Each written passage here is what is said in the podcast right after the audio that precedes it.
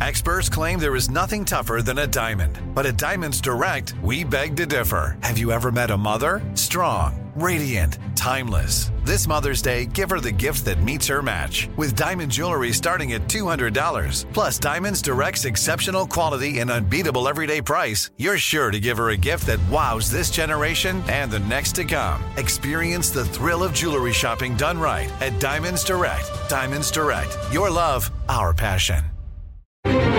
Crime Alert, I'm Nancy Grace. Breaking crime news now. Retired couple Stephen and Wendy Reed love hikes in a wooded area behind their New Hampshire home.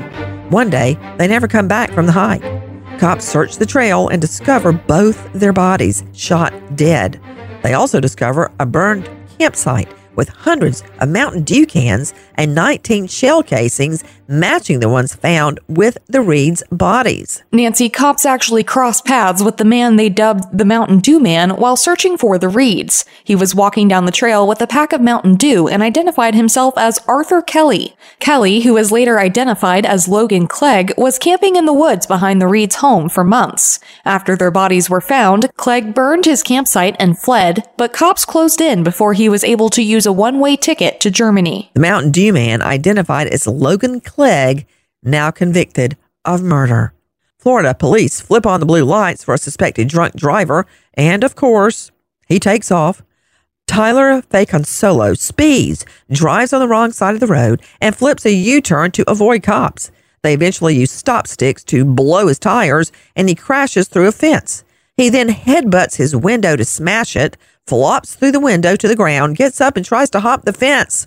Cops take him down, and Faconsolo, 24, now charged with DUI, fleeing, and resisting. Well, that's one way to use your head. More crime and justice news after this.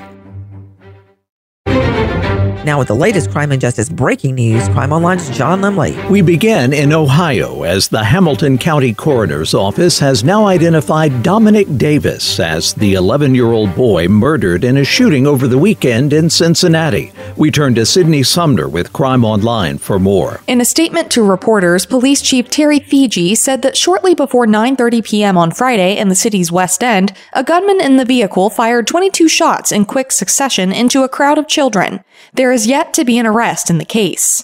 Three additional boys ages 12, 13, and 15, as well as a 15 year old girl and a 53 year old mother, were also shot. One of the victims was taken to a hospital and was listed in stable condition.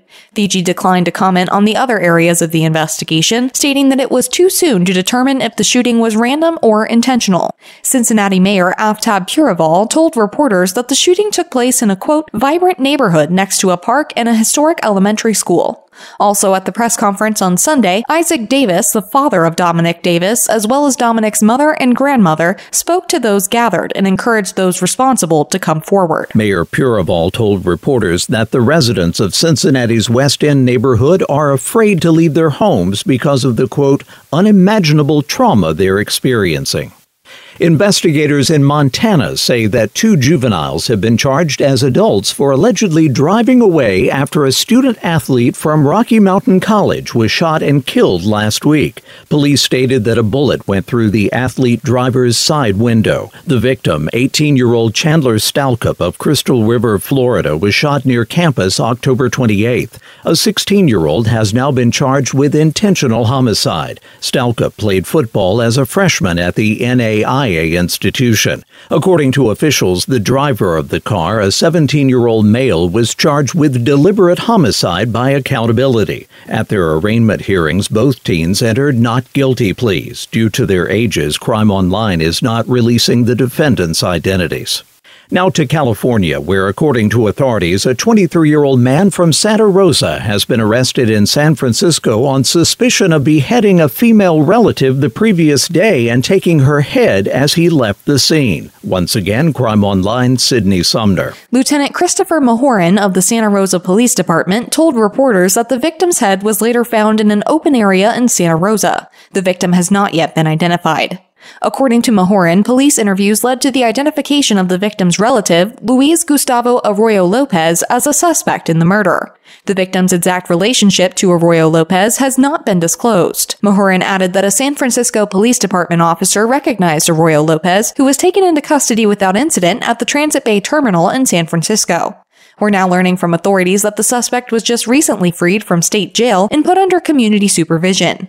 Court documents reveal that Arroyo Lopez had prior felonies for assault with a deadly weapon and weapons possession, two offenses unconnected to the person slain last week. The suspect is being held in Sonoma County Jail on two felony counts and is expected to appear in court this week. His bail is still pending. Thanks, John. Harry Milligan, 21, studies at Truman State University as a Marine Corps reservist. He goes home to Iowa for the summer, takes a job coaching a youth softball team. The night before a game, he stays out really late with his friends. They drop him at his car 4:30 a.m. and watch him drive off toward home. But he never makes it. Then he doesn't show up for the game. His family reports him missing. Cops put out a bolo for his maroon 1977 Pontiac Grand Prix, Iowa plates E Elephant I Indiana J Joy 244, but no one ever sees him again. Now missing nearly 40 years. His parents pass away before learning what happened to him, but his brother, Mark, never stopped searching. Just last year, a dive team searched Lake Miami and nearby ponds for his Pontiac but came up empty handed. Mark Mulligan says it's just one less place they need to look. If you have info on Harry Milligan, call Monroe County Sheriff's 641 932 7815. For the latest crime and justice news, go to crimeonline.com. With this crime alert, I'm Nancy Grace.